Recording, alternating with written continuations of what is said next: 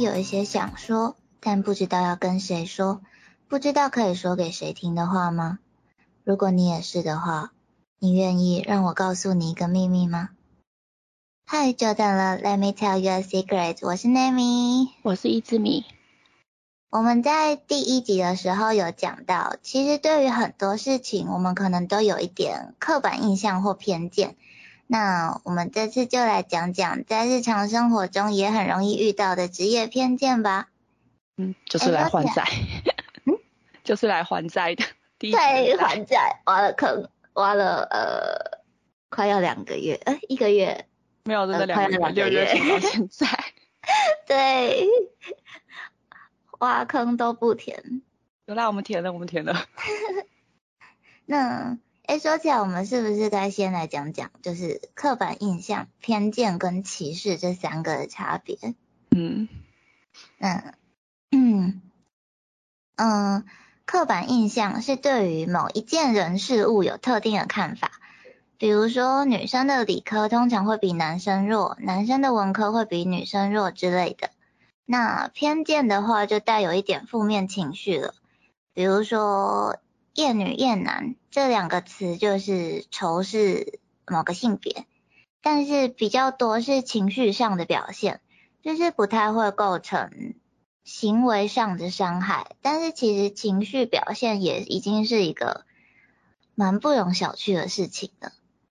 然后歧视的话就会比较有一些行动上的表现了，像以前美国对于种族的歧视啊，其实是连。搭公车的时候都有区分白人要站哪一区，黑人要站哪一区之类的。嗯，简单来说，刻板印象是认知层面的，偏见是情绪情感层面的，那歧视就是行为层面的这样子。那为什么会产生刻板印象呢？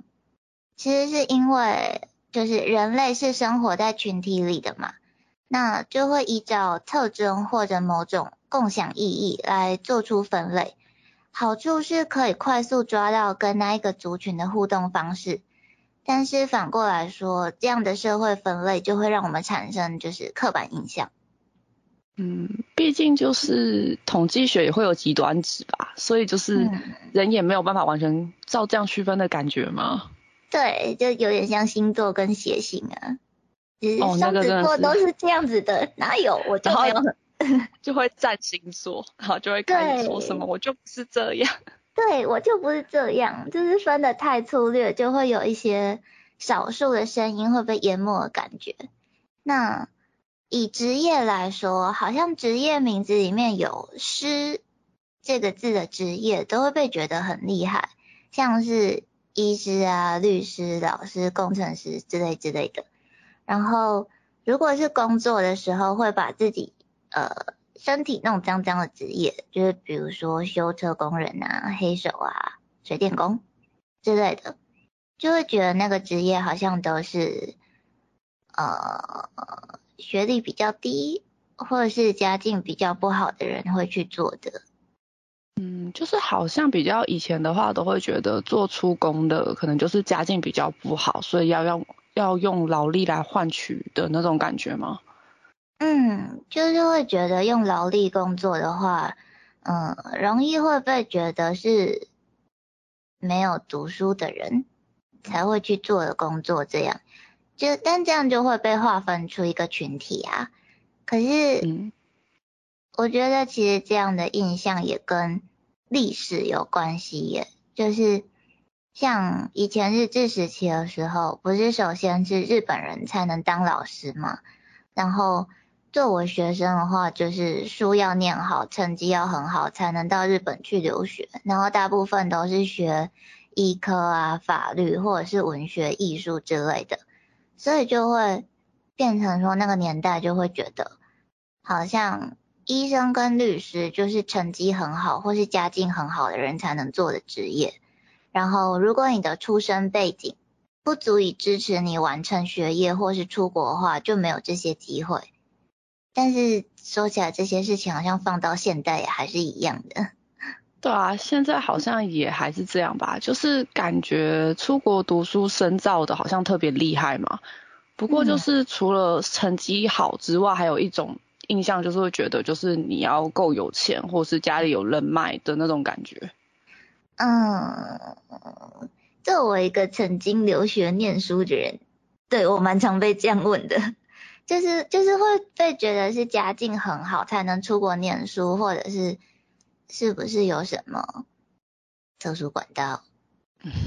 嗯，或者是连带会觉得那位爸那位妈是不是做很会赚钱的工作这样？但是其实说实话，身为一个留学生，我只能说，其实有很多管道可以去申请奖学金呐。然后申请下来的学费，其实可以减免到一半以上。就是当然也有人很厉害，可以申请到全免，但是那个名额太少了，就先不提。然后另外是也可以去打工，就是以日本来举例的话，其实每天打工大概四个小时。这样子一个月下来就可以打平一整个月的生活费，所以其实也不是真的家境很好很好才有办法留学啦。虽然在申请留学之前还有一个存款证明的门槛，但是那是另外一回事。对，总之就是，嗯，会很容易产生阶级的感觉嘛，就连职业都有阶级的感觉。因为其实像 Nami 家有长辈是公职人员。然后也有人是在医疗体系里工作，所以其实就蛮常会被觉得我家家境很好之类的。嗯，这点我是觉得还好，因为我家长辈也是公职，可是就好像从来没有人说过觉得我家家境很好这样。嗯，感觉一般比较被容易认为家境很好的可能是医生、律师这一类的，然后老师可能会被认为说是家教很好，家教很好或是很会念书。对，就是会有那种印象在，对吧？就还是会有一点点刻板印象，然后就是老师的小孩就会家教很好，很会念书，医生、律师就会赚很多之类的，真的。然后，对吧？然后我我其实有认识一个人，之前的工作是医检师，然后他就觉得每天关在实验室里面就是太难受了。就是每天都面对那些实验数据跟报告，他就觉得很无聊。虽然的确收入还不错，但是他后来就是离职去做别的工作，然后听说就被长辈念的超级惨。就是感觉长辈们还是会觉得什么什么诗听起来会比较威风吗？还是什么？我也不知道。然后。像我我我其实也有仔仔朋友是牙医师或工程师，然后当他们在自我介绍说哦他们的职业是牙医师啊是工程师之类的，就会得到很惊讶的目光。不是啊，仔仔只是兴趣耶，我们还是有现实生活的好吗？那一直你还有听过其他的例子吗？嗯，的确很多长辈会觉得什么什么师好像就是对外说会比较好听。我觉得可能跟古代有那种士农工商有异曲同工的感觉吧。嗯，也有听过，就是蛮多家长会认为，就是公家就是铁饭碗啊，所以都是让自己的小孩去考，就是可能小孩是被强迫着去考试。我觉得也蛮多的。嗯，然后工程师是仔仔，我倒是觉得很常见。其实我觉得工程师十之八九都是仔仔。连仔仔才会去，就是。研究那些嘛？毕竟 碰电脑什么的感觉就是仔仔居多，就是我们那时候科技上来说，其实也是。啊，真的。对，就是连老师都是那种什么一个月花有手游氪金三四万的那一种。等一下，一个月手游氪金三四万也太多了吧？什么啊？转租的那个是什么啊？Candy Crush？这不是不是有一个游戏在转租的？龙族？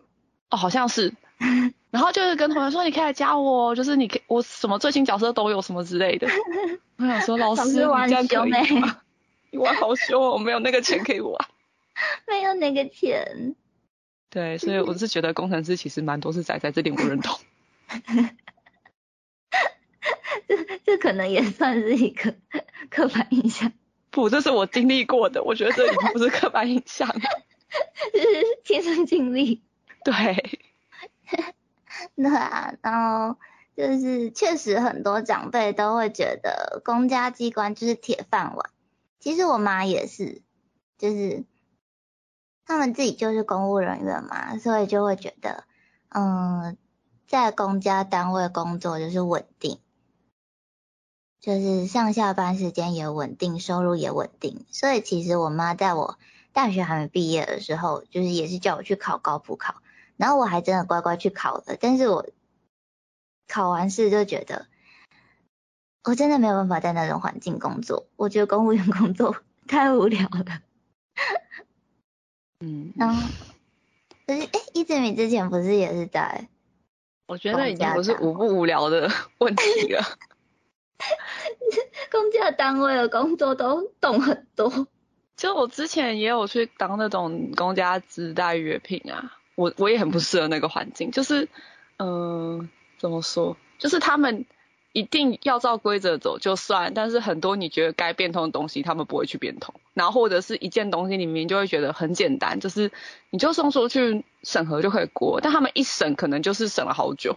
然后他们每次就是，你也不是那个内容问题哦，就是可能只是用字，他觉得什么更好，你就会一直被退回，然后就只是改字。哇，那问题是，就是就我们可能这个年代人就会觉得，我看得懂就好，我也没错错别字，也没有就是不当的语词吗？嗯，就会觉得就是你发出去也是要人家的一般公司配合的单位看得懂吧？嗯，你写的这么文绉绉，我就会觉得，搞不好一般单位接到，我想说你在写什么？因为我们有一些，我们那个单位有些东西是发给外面的公司。哎，我跟你说，现在真的超多人看公文看不懂的。哦，这倒是真的。就有一些他们比较长，就是长官比较老一辈的用词，你真的还要去查字典，想说那是什么东西。现在写公文还会写到那些吗？长有些你遇到那个很纠结在字词上面的长官，他就会一直改，改到他觉得可以，然后那个回来你就会发现，你可能内容被改了，可能七八成吧。哈，改内容，就是他就是用词基本上给你换过一轮，呃呃，他就会整个通篇整个给你划掉重改，然后你就是你要再去把那公文重新改过这样。就是老师在改作文。哦，蛮像的。然后每次我跟我另外一个就是同一个时差不多时间人进来，同事年龄也是同一届的，就会在那边想说，不是看得懂就好吗？看得懂，为什么要浪费时间在那边来来回回的一直改公文呢？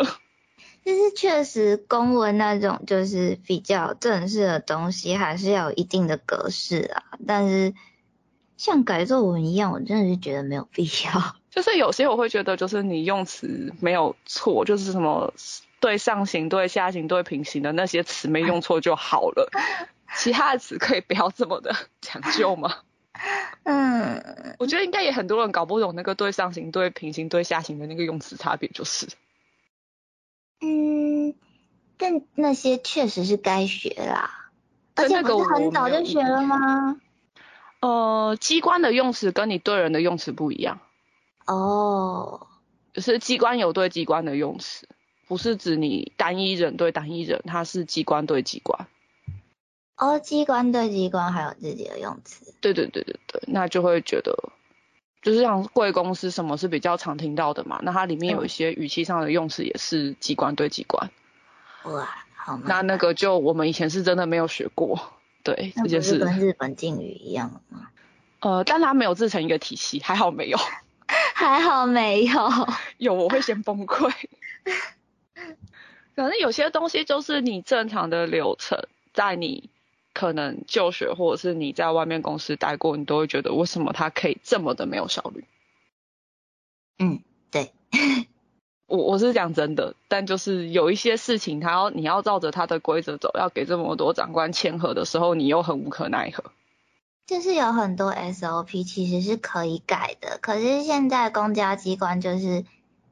牵一发而动全身啊！如果你要改一个东西的话，那势必是所有单位、所有机关，可能全国上下都要改。那嗯，这是一部分，但另外一部分，我觉得最奇怪的是，因为其实我的职代跟我的约聘是不同的单位、机关不一样。啊，机关怎么那么 对对对，我带了两个不同的机关，对，然后我就会发现他们连职称的用法跟跑的流程都差很多，所以我才觉得更奇怪。哦，就是我会觉得，其实这东西难道不是全国统一的吗？结果居然不是的那种感觉。嗯，而且其实我大概都是交通类的，所以我又会觉得你们类别也一样啊。你之前不是还在那边查十年前的账吗？哦，那个真的是，你只要扯到十年前的账，到底谁查得到啊？重点是那个时候还不一定有电子资料，你知道吗？你要追资料也不一定追得到，银行也未必有存这么久的资料给你查。天哪！然后知道那个银行的保存期限没有那么久。嗯。对，因为你牵扯账户关系，一定是需要跟银行去对账。嗯。就是头很痛。而且你还要有各种奇奇怪怪的客诉，就是不是对你，是对那个系统。嗯。但是问题是，系统的负责或是相关人就是必须去回。嗯。对。辛苦。我我最不能理解的是，就是比如说你订一个东西，然后明明它就是你一般你下系统嘛，你不管是订书订什么，如果它是或是演唱会，它是可以选日期的话，不就你订了那个日期就是那一天吗？嗯。但是那个人会拿着那个票来说，我订的就不是这一天啊！你们系统为什么把我改成这一天？哈，那是系统的问题还是他的问题？他的问题吧，系统每次改你日期要干嘛？没有这个功能啊！没有这个功能真的没有，系统没有那么聪明。好，我每次都觉得，嗯，那个该解决掉有问题的人了。该解决的可能不是系统。天，就觉得怎么会遇到那么多奇怪的人？哦，而且那还不是一件两件，还蛮多件的。哦，就是他不是个案。天哪！我有时候觉得你干脆不要换成系统好了，你还是乖乖的现场买卖吧。嗯。不然你到时候跟我说系统给你改了什么？之前还有一个什么系统改了他身份证的。哈？因为那个案子也是很悬。嗯，就是各种神奇的案子，我觉得公家不是一个很适合我的地方。嗯，奇妙的事情太多了。但是我觉得，如果你是，哦，可能也真的要看部门。但是我们那边真的，嗯，但是我觉得，如果你是一个就是可以照着规矩走，然后做一样的事情，你比较不会无聊。哦，对。然后，或者是另外一种极端，就是你可以摆烂所有一切，你不担心上面的人。摆烂。然后我们里面真的有这种人，很可怕。你遇到这种人就是很可怕。或这种人不管在哪都很可怕吧？不是，我觉得他可以待这么久还没被赶走，这件事也很厉害。说的也是，因为因为我遇到那个他不是，他跟我一样是类似约聘的那种考进去了，他不是一个正职像你高补考进去的。可是约聘应该会某一段期间就到期，不是吗？为什么他可以一直待下去？他们以前因为我们那个单位太难招人，他们有一阵子有那种类似转正的机制，可是他一样跟高普考试分开，他还是归类在老公。哦。可是我就是跟一般公司一样，可是我会觉得那种东西应该这种人有问题，你要开除他会比你高普考考进来的人有问题开除他简单才对。哎，我有点好奇，公家机关有开除机制吗？哦，有。它就是类似我们学校那种大过小过警告被记太多哦，被退学的那种机制的感觉。可是这样也很尴尬，就是如果他只是耍废摆烂，他也没有刻意去，就是呃，可是如果他耍废到影响案子的流程或是系统出问题，照理来说应该还是要被记的，因为我们真的发生过长案，但是他最后好像还是没有被记。哦，我们发生过就是。明明有系统使用说明书，然后他不看，然后他也不问人，然后他就所有按键把他按了一轮，把他当成测试机在玩。你是不是该在他头上放乖乖啊？还好那个系统不是我的，可是我我前面的同事快气死。就是我会觉得，嗯，读资讯的你那个上面的标示你应该看得懂。嗯，他只是我不知道你知不知道，就是有一个词叫 NULL。我不知道。就是代表那个值里面那个存的地方里面是空值，它没有任何东西。嗯，然后有一个案件是写说把数值变成空值，他就给他点了，所以所有资料被归被清空了，不是归零是清空，连零都没有。呃，嗯嗯，然后隔天同负责同一个系统的人就快气炸。他怎么还没有被 fire？而且他们就要必须去拜托每个单位重新给资料，然后就把他们的资本翻出来，因为东西直接被归零的，有些不不是那么容易被还原的。哇，就觉得他怎么有胆子把所有按钮点一遍啊？对，这个是蛮神奇的。我觉得公家机关可能不是很适合我，我觉得在里面压力有点大。公家机关心酸血泪史。哦不，那个会讲不完，而且听说我我走了之后，后面还很精彩。哇。对，我们先回主题好，这个讲下去没完没了。对，就是很多长辈都会觉得公家机关比较稳定，就会希望孩子们去。考高复考当公务员嘛，但是其实我觉得最近就是像是我们这一代吗？其实有越来越多人在谈这件事情，就是职业不分贵贱，还有术业有专攻之类的。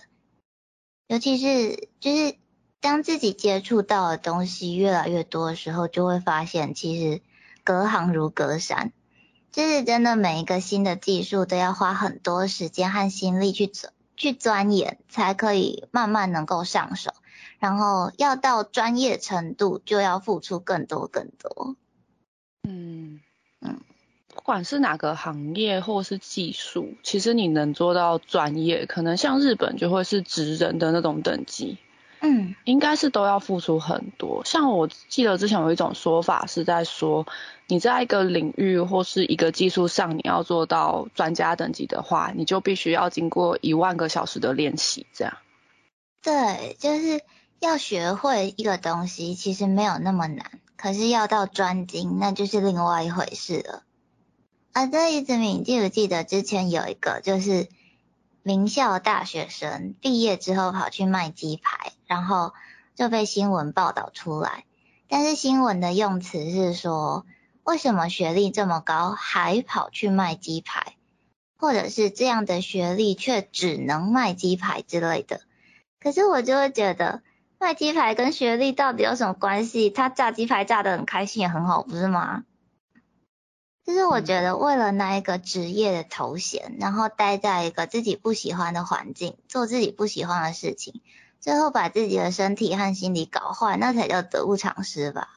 就是可能会有些人觉得说，你不需要读到这个学历，你也可以去做这件事情，就会觉得你有点浪费你的那个学历的这种感觉吧。啊，我爱念书也不行，奇怪耶。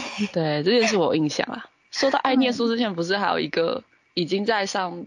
台大，然后重新考一次，然后结果发现他又录取了一次，嗯，然后他只能放弃那件事，不是也吵很大吗？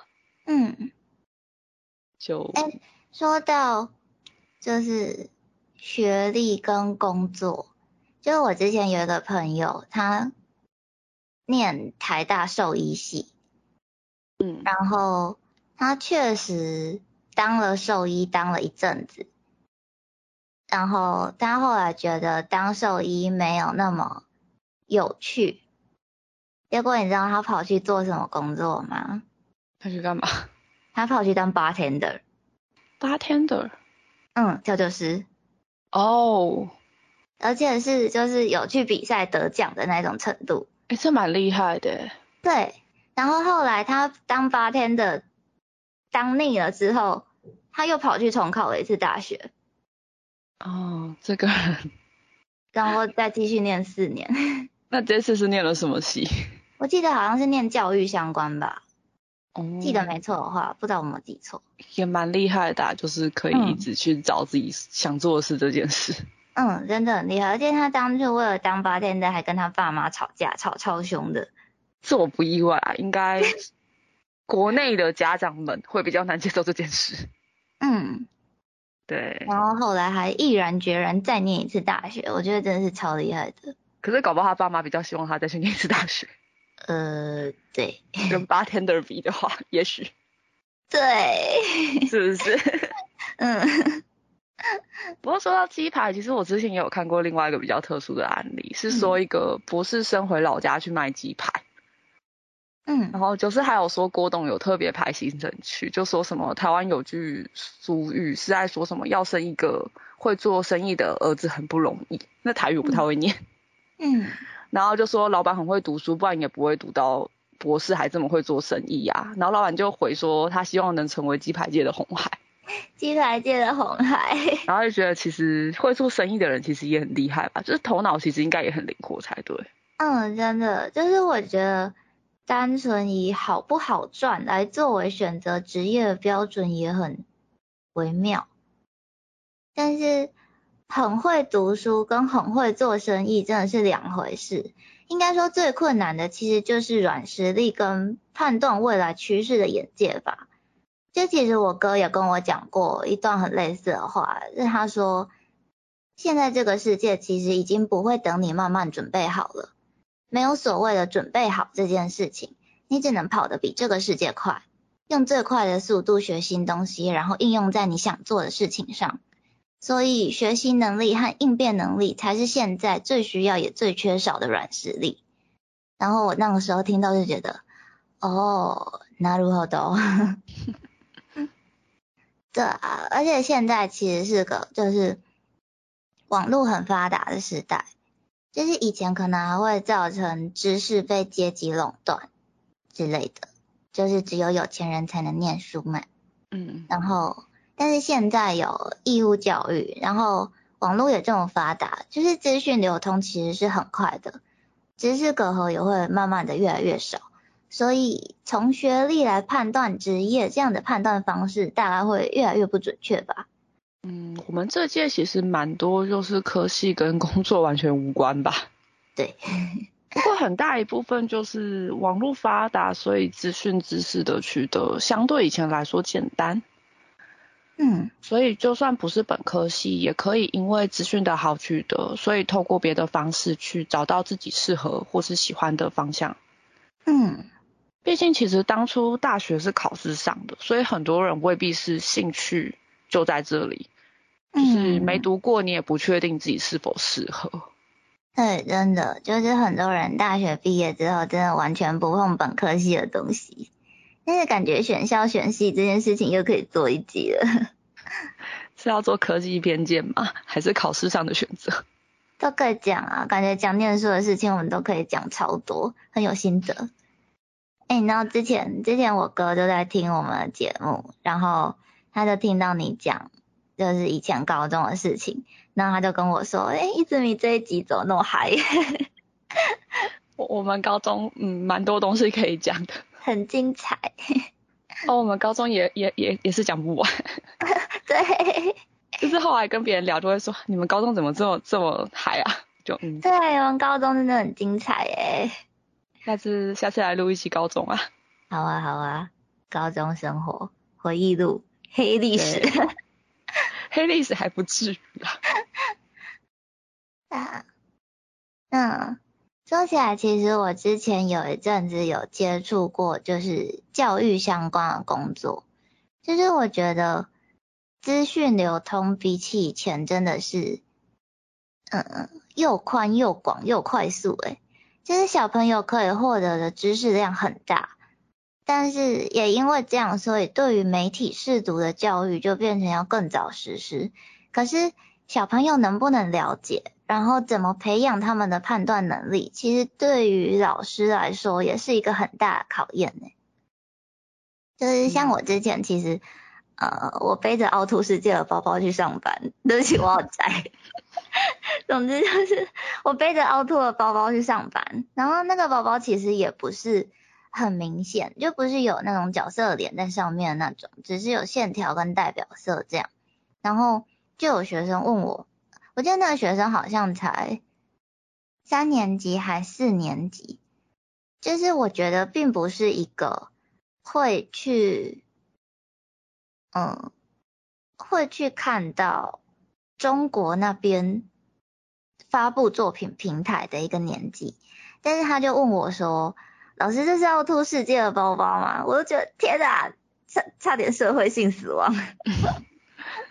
我是觉得媒体试读是真的很重要，尤其现在的资讯取得太过简单，是小朋友很容易看到一些可能不是他这个年纪能够做判断的事情，然后也非常容易去模仿。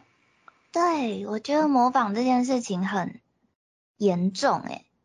嗯，我就觉得其实这一块很需要老师去多注意。就是我们以前的媒体试读，可能只要说你新闻，你会判断新闻内容，所以其实媒体试读没有这么早开始教。我们以前没有这么多管道去看到这些东西。嗯。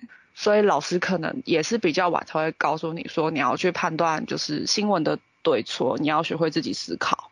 嗯。但是现在因为小朋友太小年龄就可能开始平板、手机、电脑。